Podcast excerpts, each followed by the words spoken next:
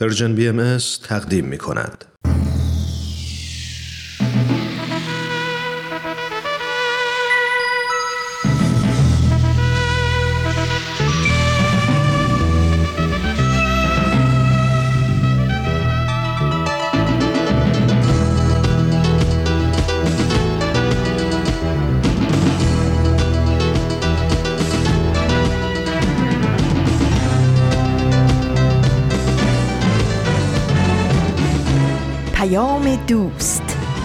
برنامه ای برای تفاهم و پیوند دلها.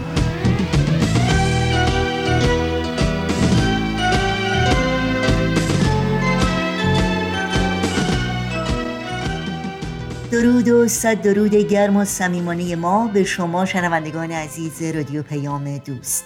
در هر کجا که هستید و با برنامه های امروز رادیو پیام دوست همراهی می کنید امیدواریم دلشاد و تندرست و امیدوار و استوار باشید و روز خوبی رو سپری کنید.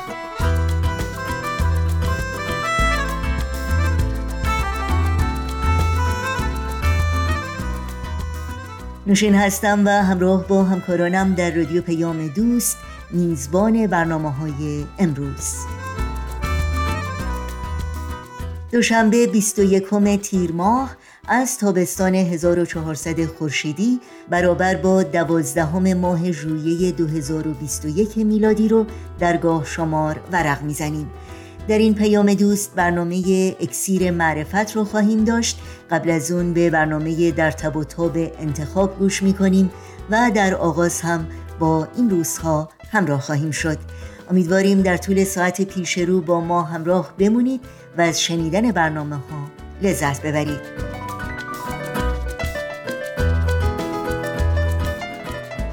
برای مطرح کردن نظرها و پیشنهادهایی که در مورد برنامه ها دارید ایمیل آدرس ما هست info at persianbms.org شماره تلفن ما 001 703 671 828 828 و شماره ما در واتساپ هست 001 240 560 24 14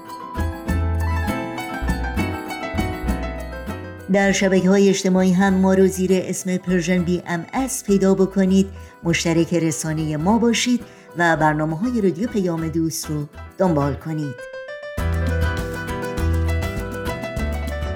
توجه داشته باشید که اطلاعات کامل راه های تماس با ما و همینطور اطلاعات برنامه های رادیو پیام دوست و اطلاعات برنامه های دیداری سرویس رسانه فارسی باهایی در صفحه وبسایت ما persianbahaimedia.org در دسترس شماست.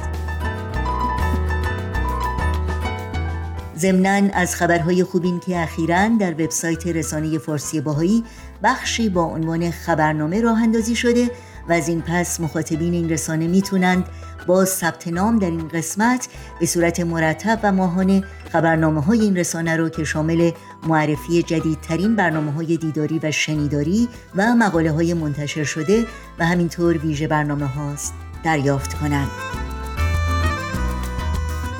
در طول برنامه های امروز در مورد بخش خبرنامه صفحه تارنمای سرویس رسانه فارسی باهایی اطلاعات بیشتری رو در اختیار شما خواهم گذاشت.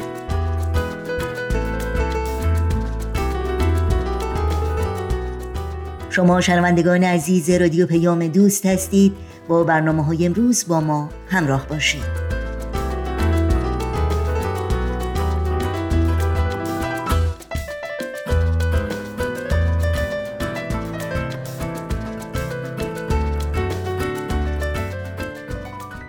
خب این روزهای امروز خیلی کوتاه اما بسیار پرمناست چرا که ارمغانی است از ینجینی اشعار سهراب سپهری شاعری که روح حساس و لطیفش با طبیعت اطرافش پیوندی ناگسستنی داشت و انسان و انسانیت رو در آینه صاف و پاک آسمان و خاک و آب و هوا و باغ گل زیبا می‌دید و به زیبایی توصیف می کرد و معانی ژرف و حقایق معنوی درونشون رو در اندیشه های بلند انسانی جلوگر می ساخت امیدوارم این شعر کوتاه برای شما هم بس شنیدنی و تعمل برانگیز باشه.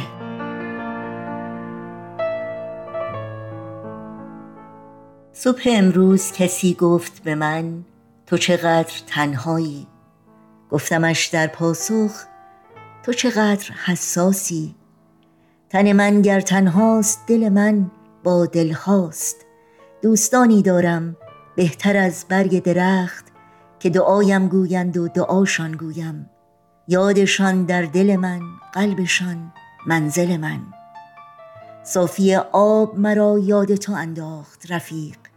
تو دلت سبز لبت سرخ چراغت روشن چرخ روزیت همیشه چرخان. نفست داغ تنت گرم دعایت با من.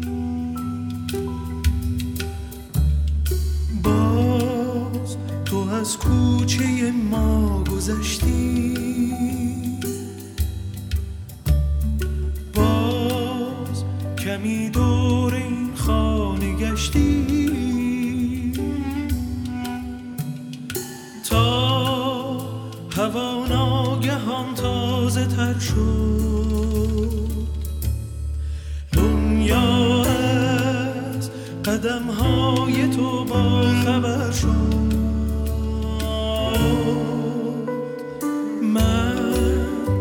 که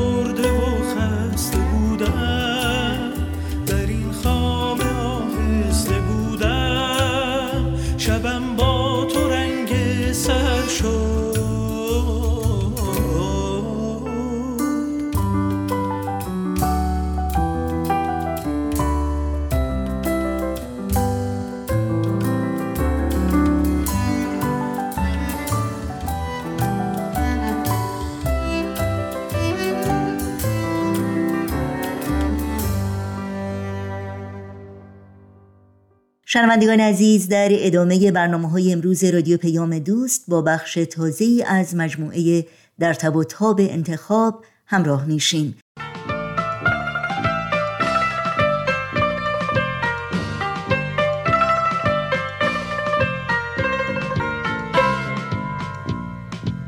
در تب و تاب انتخاب.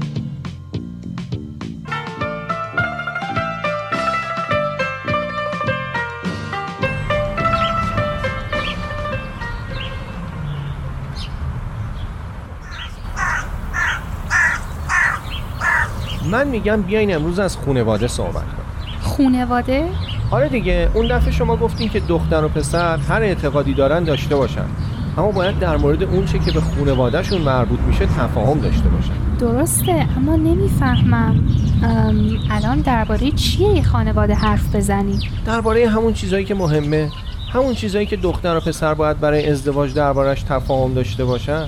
خب خب خیلی چیزا هست. کاش گفته بودین که قبلا دربارش فکر می‌کردم. نه دیگه اگه فکر می‌کنین چیزی اینقدر مهمه که دختر و پسر باید حتما روش توافق داشته باشن. باید همیشه یادتون باشه.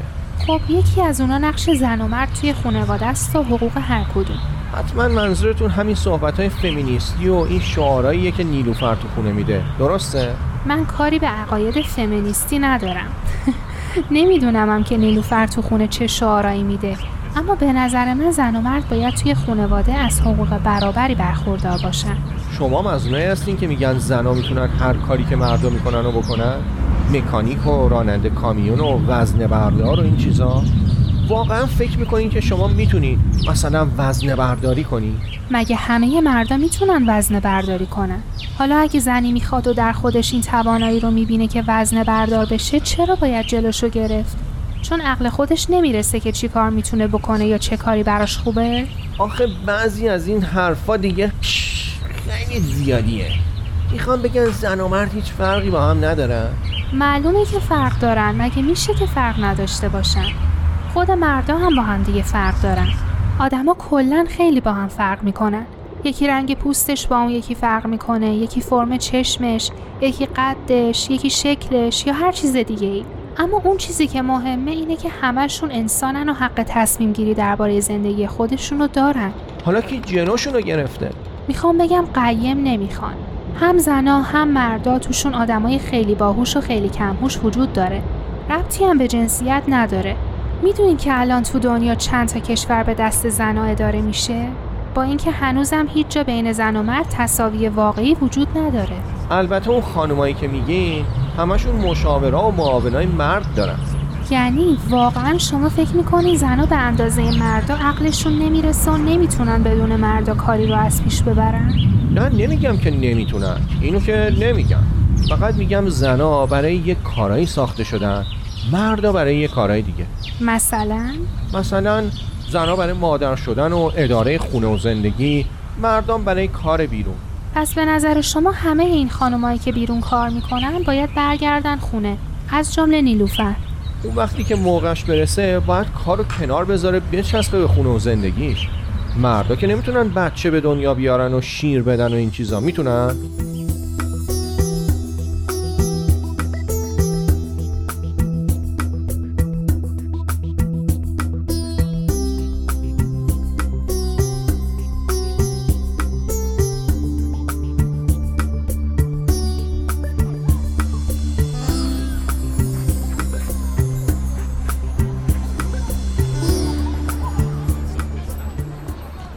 پس اگه زنها یه کارایی می‌تونن بکنن که مردا نمی‌تونن اگه بیشتر از مردا نباشن کمتر از اونام نیستن.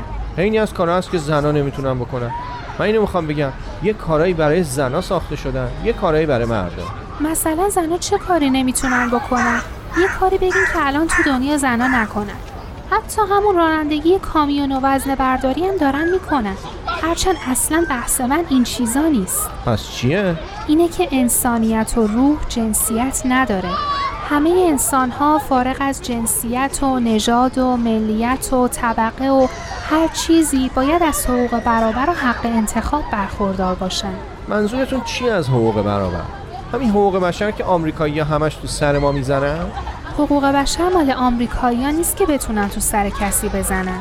یه اعلامیه بین المللیه منشوریه که همه کشورهای متمدن دنیا از جمله کشور خود ما زیرش رو امضا کردن و قبولش کردن که رعایت کنن. تازه اگه بخواد مال کسی باشه باید مال ما ایرانیا باشه که کوروش کبیرمون اولین منشور حقوق بشر رو صادر کرده. آخرش چی؟ نگفتین حقوق برابر یعنی چی؟ گفتم دیگه مهمترینش حق تصمیم گیری درباره سرنوشت و زندگیه. هر آدم بالغی که مشکل ذهنی حاد نداشته باشه حق داره درباره زندگی خودش تصمیم بگیره. دیگران نباید براش تصمیم بگیرن. یعنی اصلا حق ندارن. مهمترینش اینه. دیگه حق درس خوندن و انتخاب رشته تحصیلی که دوست دارن و استعدادشو دارن حق کار کردن و انتخاب شغلی که اونم توان و شرایطشو دارن حق اینکه چی بپوشن خلاصه همه حقوقی که مردم دارن و هر انسانی باید داشته باشه. فکر کنم آخرش یعنی اینکه زنا برن بیرون سر کار مردا بشینن تو خونه بچه داری کنن. اگه خودشون اینطوری دوست داشته باشن چرا که نه؟ ممکنه یه موقع خود اون آقا موندن توی خونه رو ترجیح بده. یا شغل خانومه بهتر یا پردرآمدتر باشه. یا هر دلیل دیگه ای شاید اصلا آقاه مریض باشه نتونه بره سر کار ولی بتونه تو خونه مواظب بچه ها باشه. چرا باید همه رو مجبور کنیم که اونطوری که ما فکر می‌کنیم درست زندگی کنه؟ این چیزی نیست که من تنها بگم. این چیزیه که شرع و قانون میگه.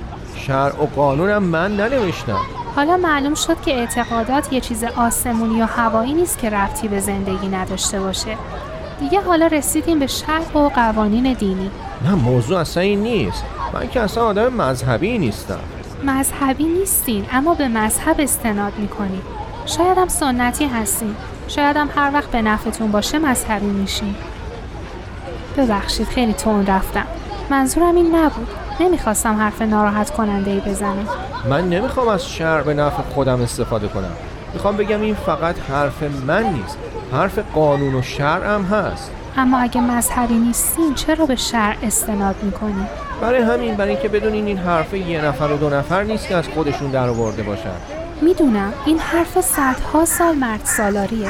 اما بشریت صدها سال فکر می‌کرد که کره زمین مسطحه و اگه صاف بری از اون طرف کره زمین میافتی پایین.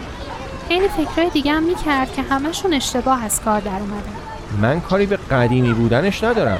اینکه زن و مرد مثل هم نیستن و وظایف مختلفی دارن چیزیه که همین الان نصف مردم دنیا بهش معتقدن. نصف که هیچی. ممکنه تموم مردم دنیا به یه چیزی معتقد باشن و اون چیز اشتباه باشه. دلیل نمیشه که هر دفعه که یه اکتشاف بزرگ علمی انجام میشه معلوم میشه اونی که همه فکر می‌کردن اشتباه بوده. شما که خودتون تحصیل کرده هستین این چیزا رو می‌دونین باشه قبول. خیلی بیشتر از اون چه فکر می‌کردم شبیه نیلوفر هستیم. خوشحالم. بستنی می‌خوریم برم از این بچه بگیرم؟ دستتون درد نکنه خیلی هم خوبه. این بچه هم یه دشتی می‌کنه.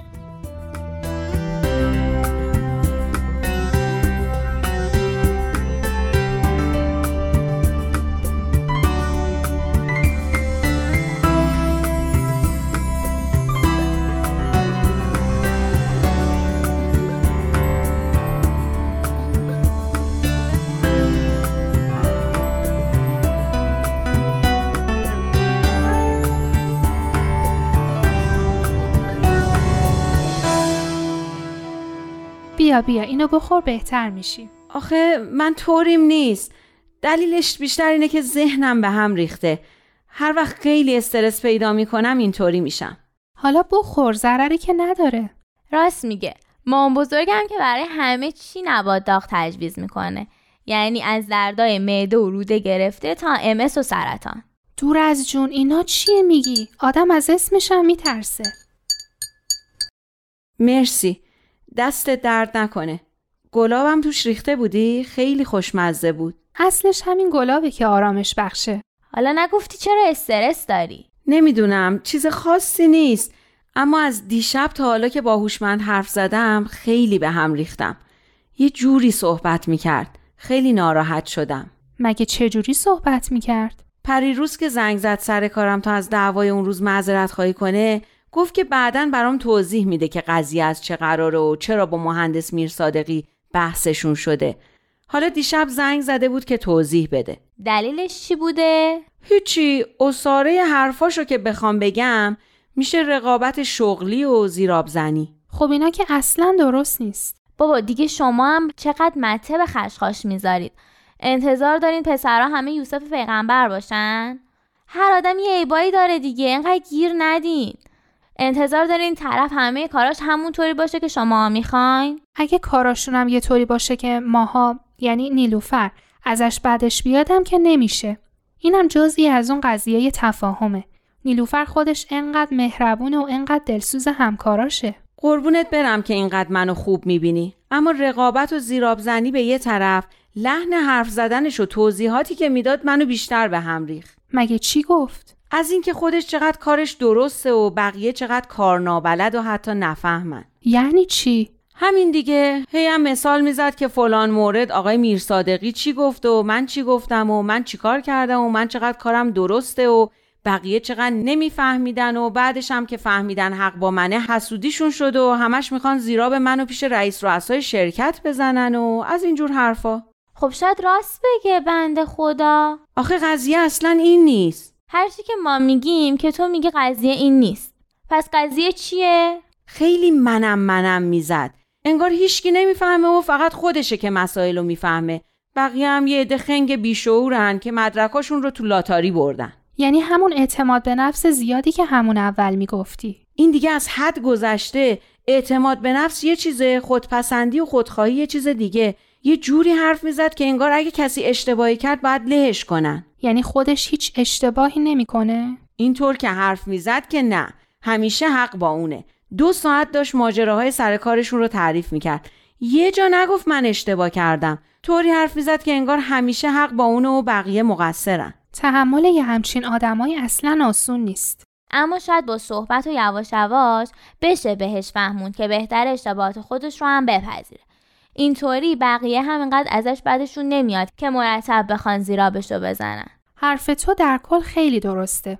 کار درستم همینه اما نباید روی این حساب کرد. منم همینو میگم. الان که برای صحبت های اینطوری خیلی زوده. بعدن هم که قضایا جدی شد ممکنه باهاش صحبت بکنم اما فایده ای نداشته باشه. بدتر عصبانی بشه و منو هم بذاره تو لیست سیاه خنگا و نفهما. آخه اگه اینقدر هم سختگیری کنی نمی‌دونم والا. صحبا تو همیشه نمیگی اگه دختر و پسر تو مسائل مهم توافق داشته باشن می‌تونن عیبای کوچیکی هم هم نادیده بگیرن آخه اینکه چه عیبی کوچیکه و چه عیبی بزرگه برای آدمای مختلف فرق می‌کنه ممکنه خودپسندی برای یکی مهم نباشه اما یکی دیگه اصلا نتونه تحملش کنه. الان خودپسندی به نظر تو عیب کوچیکی میاد اما برای نیلوفر ممکنه اینطور نباشه. راستشو بخواین فکر می‌کنم هوشمند اصلا به درد من نمی‌خوره. چرا؟ به خاطر همین خودپسندیش؟ به خاطر اینکه فکر می‌کنم همزمان داره با چند تا دختر معاشرت می‌کنه. شاید هم می‌خواد بهترینشون رو انتخاب کنه. عجب این دیگه خیلی نوبره. اما تو از کجا فهمیدی؟ بیشترش حسه.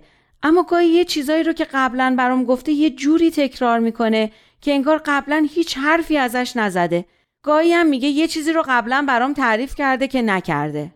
آره اون روز گفتی. گاهی وقتا هم که سر کلاسیم و گوشیش رو ویبر زنگ می‌خوره سریع از من فاصله می‌گیره و قطعش می‌کنه یا یواشکی تکس میفرسته. عجب زبلخانیه این دیگه. اما اگه اشتباه کنی چی؟ اینا که چیزی رو ثابت نمی‌کنه. خب چیکار کنم که به هم ثابت بشه؟ تعقیبش کنم؟ یاد یه فیلم قدیمی افتادم که جری لویس توش بازی می‌کرد. همزمان با چند تا دختر قرار میذاشت و همین دست گلا رو باب می‌داد.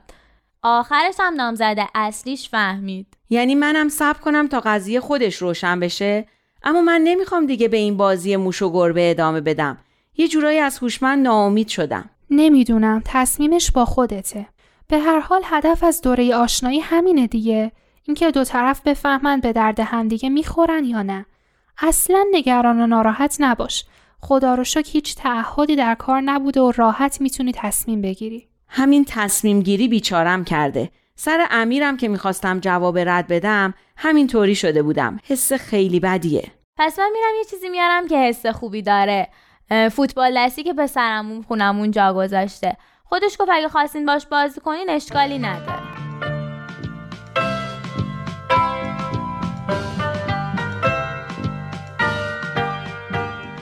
برنامه این هفته در تب و تاب انتخاب بود که از رادیو پیام دوست تقدیم شما شد. یادآوری کنم که برنامه های هر روز رادیو پیام دوست رو می‌تونید در شبکه های اجتماعی فیسبوک، یوتیوب، اینستاگرام، ساوند کلاود و تلگرام زیر اسم Persian BMS پیدا بکنید و با ما در تماس باشید. آدرس تماس با ما در پیام رسان تلگرام هست at Persian BMS contact.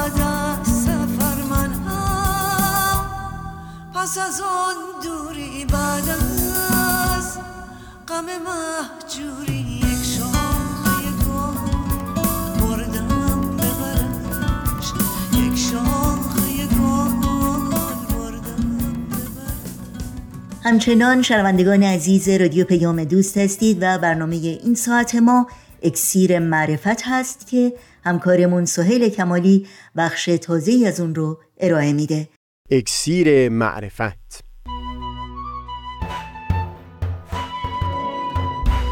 مروری بر مزامین کتاب ایقان این گفتار جو نزول کتاب ایقان از تا همامه ازلی در شور و تغنیست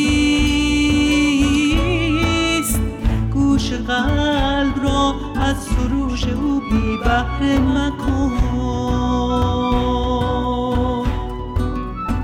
از تا همامه ازلی در شور و تغنیست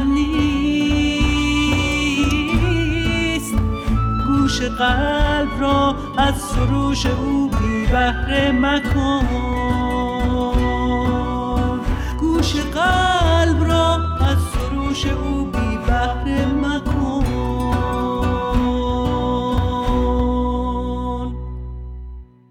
دوستان سهیل کمالی هستم. در گفتار پیشین من پوزشی خواستم از اینکه اینقدر ریز به بیان جزئیات تاریخی پرداختم منتها همونطور که بیان کردم این مخصوص خواهد بود به همین یک دو بخش آغازین. فقط برای اینکه حال و هوای نزول کتاب ایگان به خوبی لمس بشه. امید خودم این هست که بعد از این در سایر گفتارها همچو جریانی تکرار نخواهد شد. اگر برداشت من از سندهایی که در گفتار قبل نقل کردم صحیح بوده باشه خال اکبر اولین مقامات حضرت باب رو با اطمینان کامل پذیرفت و حتی نامه ها در دعوت سایرین به اون نگاشت. ولی بعدها نتونست مقام های بزرگتر حضرت باب رو از صمیم قلب پذیرا بشه. خود او دو جا به صورت شفاهی و هم یک بار به صورت مکتوب این رو بیان می‌کنه که موعودی که به حسب اعتقاد شیعیان هزار سال پیش از اون زاده شده بود و انتظار اومدنش رو میکشیدن چطور می‌تونه خواهرزاده من باشه که از هنگام تولد او را میشناختم؟ بگذارید سری بزنیم به گفتگوی میان خال اکبر با یکی از دیگر منصوبین حضرت باب که شوق تحقیق دوباره رو در دل او روشن کرد. این شخص خواهرزاده همسر حضرت باب هست به نام میرزا آقا افنان که ملقب به نورالدین بود. برای برخی کسان نام او از این رو آشناست که او بعدها صحبتی با آیت الله میرزای شیرازی صاحب فتوای تنباکو داشت درباره ظهور حضرت باب و حضرت بهاءالله. در هر حال در مجلسی در شیراز که بسیاری منصوبین حضرت باب حضور داشتند. خال اکبر پس از چندین روز گفتگو با همین نورالدین با قاطعیت دم از این می‌زنه که نمی‌تونه بپذیره حضرت موعود خواهرزاده او باشه. و در برابر اصرار نورالدین فقط به این بسنده کرد که بگه خیلی غریب است. نورالدین خودش اینطور تعریف می‌کنه که عرض کردم قرابتی ندارد. ایشان متفکر گشتند. من از تفکر ایشان متبسم شدم. فرمودند چرا میخندی؟ عرض کردم جسارت است نمی‌توانم عرض بکنم. فرمودند خجالت نکش بگو.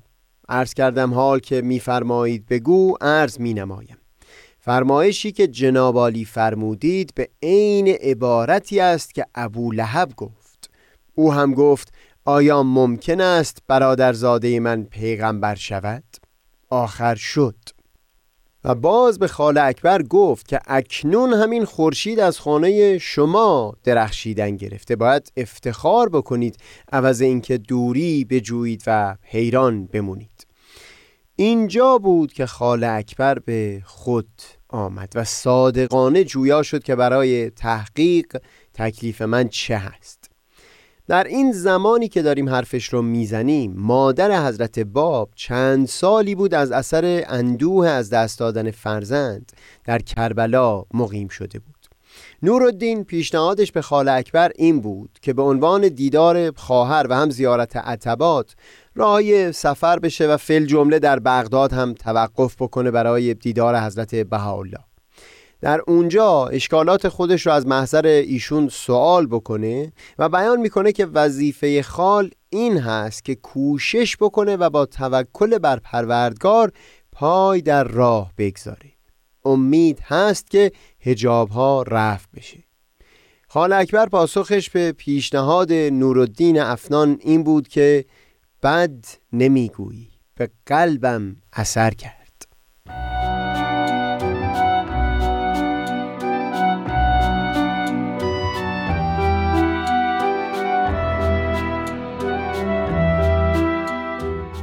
در گفتار پیشین گفتیم که از این سه برادر برادر وسطی سید علی خال اعظم پیش از تیرباران حضرت باب جان رو بر سر اعتقاد به دیانت بابی فدا کرده بود.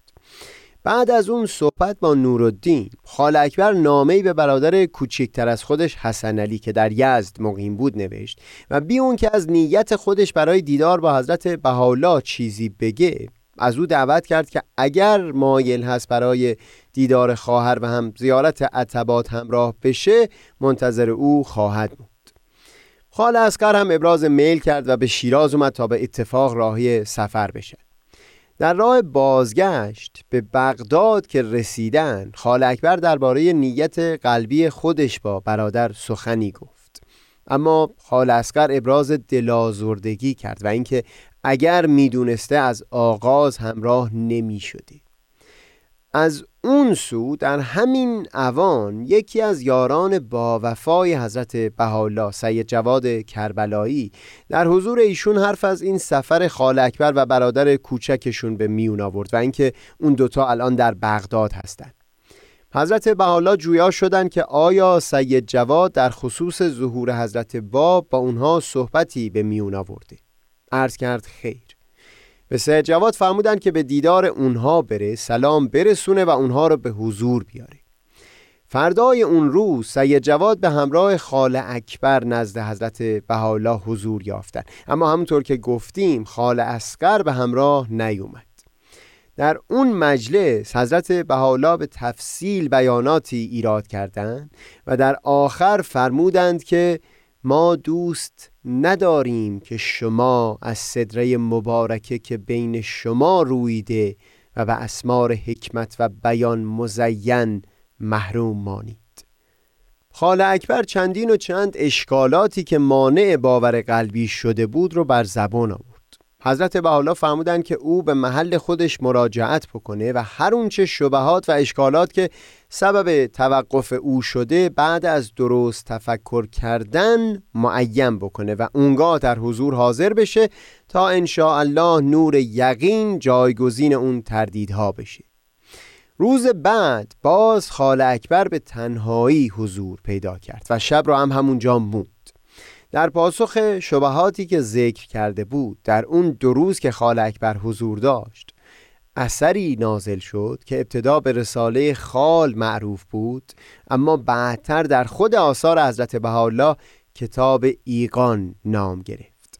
از اثر شنیدن جوابهای شفایی حضرت بهاءالله و هم نزول کتاب ایقان اطمینانی در دل جناب خال پدید اومد و از همونجا نامه خطاب فرزند خودش حاج میرزا محمد تقی نوشت. در اون نامه بعد از تفصیل زیارت عتبات بیان می‌کنه که خدمت سرکار حضرت بها علیه السلام مشرف شدم. جای شما خالی بود. کمال التفات و مرحمت را فرموده شب را نگاه داشتند. در خدمت ایشان مشرف بودیم. حق واقع محرومی از فیض خدمت ایشان خسران واضح است. خداوند توفیق عنایت فرماید که به سعادت دائمی ادراک خدمت ایشان فائز شوم. تاریخ این نامه رجب 1277 هجری قمری رو نشون میده و کاملا موافق هست با اشاره حضرت بحالا در کتاب ایقان که 18 سال از ظهور حضرت باب میگذره. اگر خود سال ظهور هم محاسبه بشه.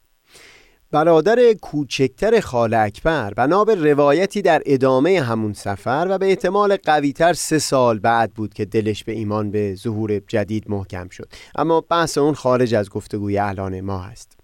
خود جناب خال اکبر حدود 16 سال بعد از نزول کتاب ایگان صعود کردند و پیکر ایشون بنا به وصیت خودشون در زریح شاه چراغ دفن شد. میرزا محمد تقی فرزند ایشون که مخاطب همون نامه از بغداد بود. بعدها در دوران حضرت عبدالبها فرزند حضرت بهاءالله در شهر اشکابات ساختمان اولین مشرق الاسکار که تعریف کوتاه اما نارسای اون عبادتگاه بهاییان باشه رو بنیاد گذاشت. بگذارید من این قسمت از سخنم رو به پایان ببرم با نقل مضمون یک دو سطر از زیارتنامه که از قلم حضرت بهاءالله در حق جناب خال اکبر نازل شده. شهادت می دهم که به نور پروردگار تابناک گشتی. آن هنگام که خورشید ظهور از افق بغداد درخشیدن گرفته بود. خوشا به حال تو که وفا نمودی به پیمان الهی در زمانه ای که اهل آفاق عهد او را شکستند. و روی نمودی به رخسار پروردگار در روزگاری که مردمان از ظلم اهل نفاق بر خود لرزیدند.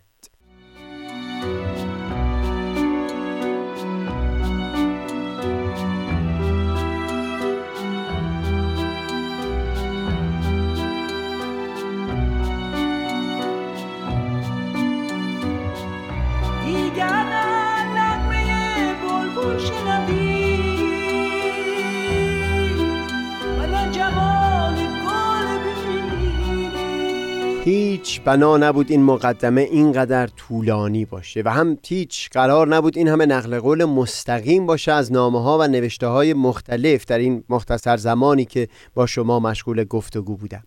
تازه من میل داشتم درباره ساگر کسانی که از طریق کتابیگان انقلابی در باور قلبیشون پدید اومده بود هم مفصل حرفی بزنم و هم می‌خواستم از منابع مختلفی که پیرامون کتابیگان نوشته شده یادی بکنم و در عین قدردانی از کوشش گذشتگان پوزش بخوام از اینکه در بقیه گفتارها ممکن نیست نام همه اونها که استفاده بردم رو ذکر بکنم. درباره ساگر افرادی که کتابیگان اثر عمیقی در زندگی اونها داشت دست کم بگذارید از یک مورد یادی بکنم. اون یک مورد رو هم ترجیح دادم شخصی باشه که شما مجبور نباشید باز از زبان من سهیل همه مطلب رو بشنوید.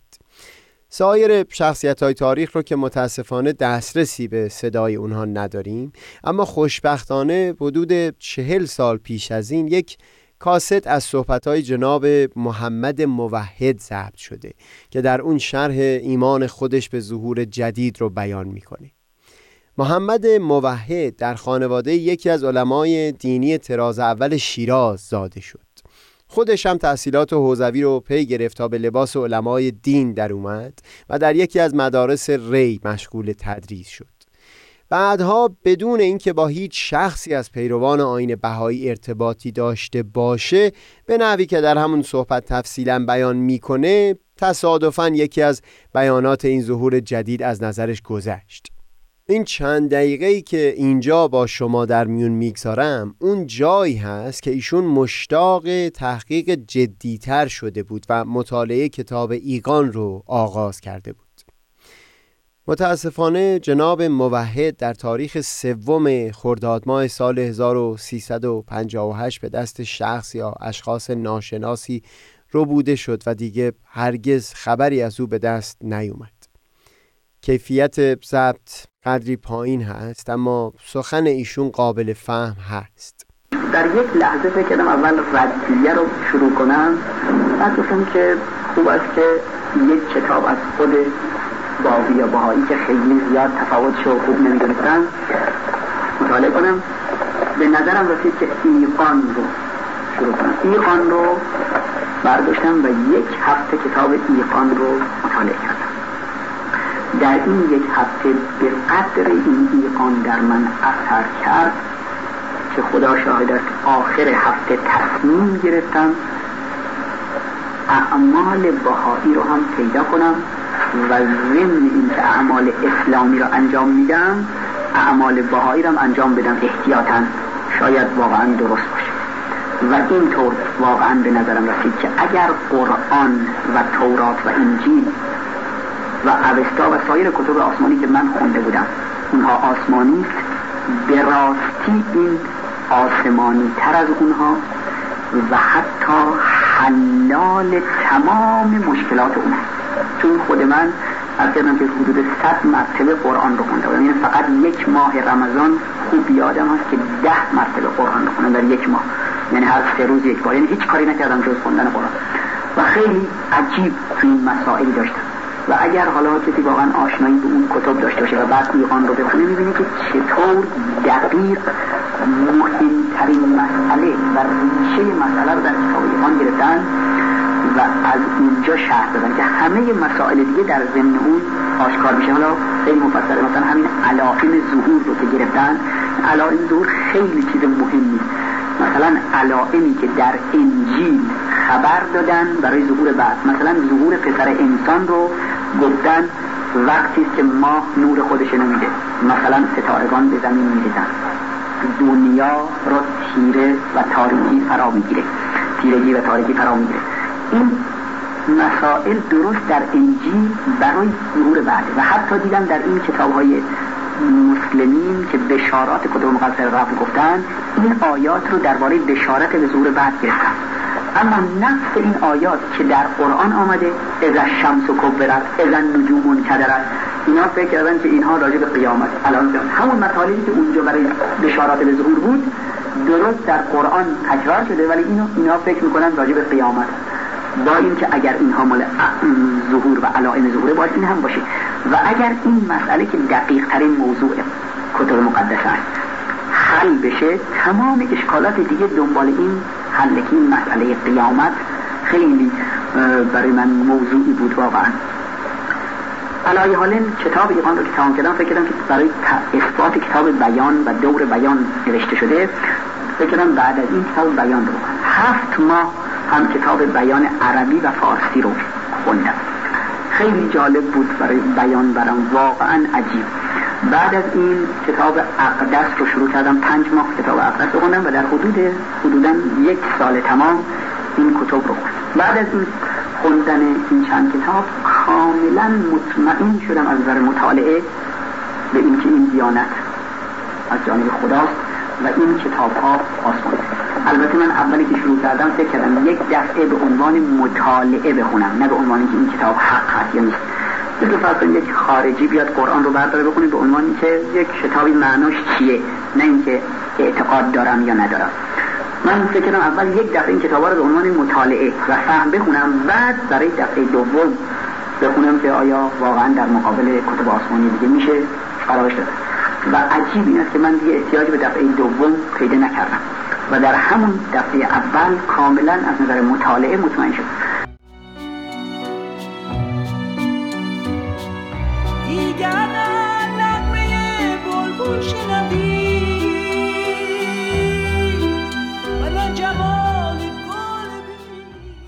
خوشتر این هست که بدون افسودن هیچ کلمه ای سخن رو همینجا به آخر برسونیم.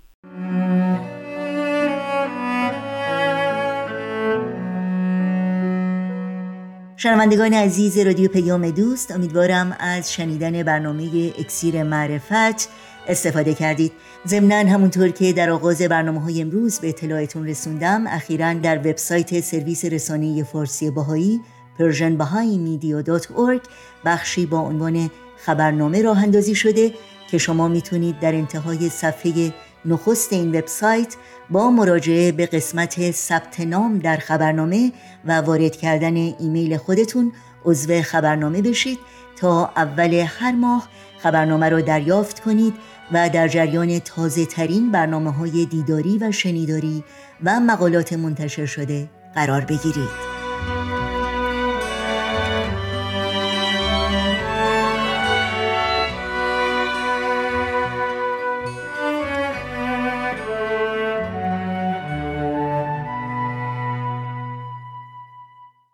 به پایان برنامه های این دوشنبه رادیو پیام دوست می‌رسیم. همراه با تمامی همکارانم از همراهی شما سپاس گذاریم و خدا نگهدار میگیم. تا روزی دیگر و برنامه دیگر شاد و پاینده و پیروز باشید.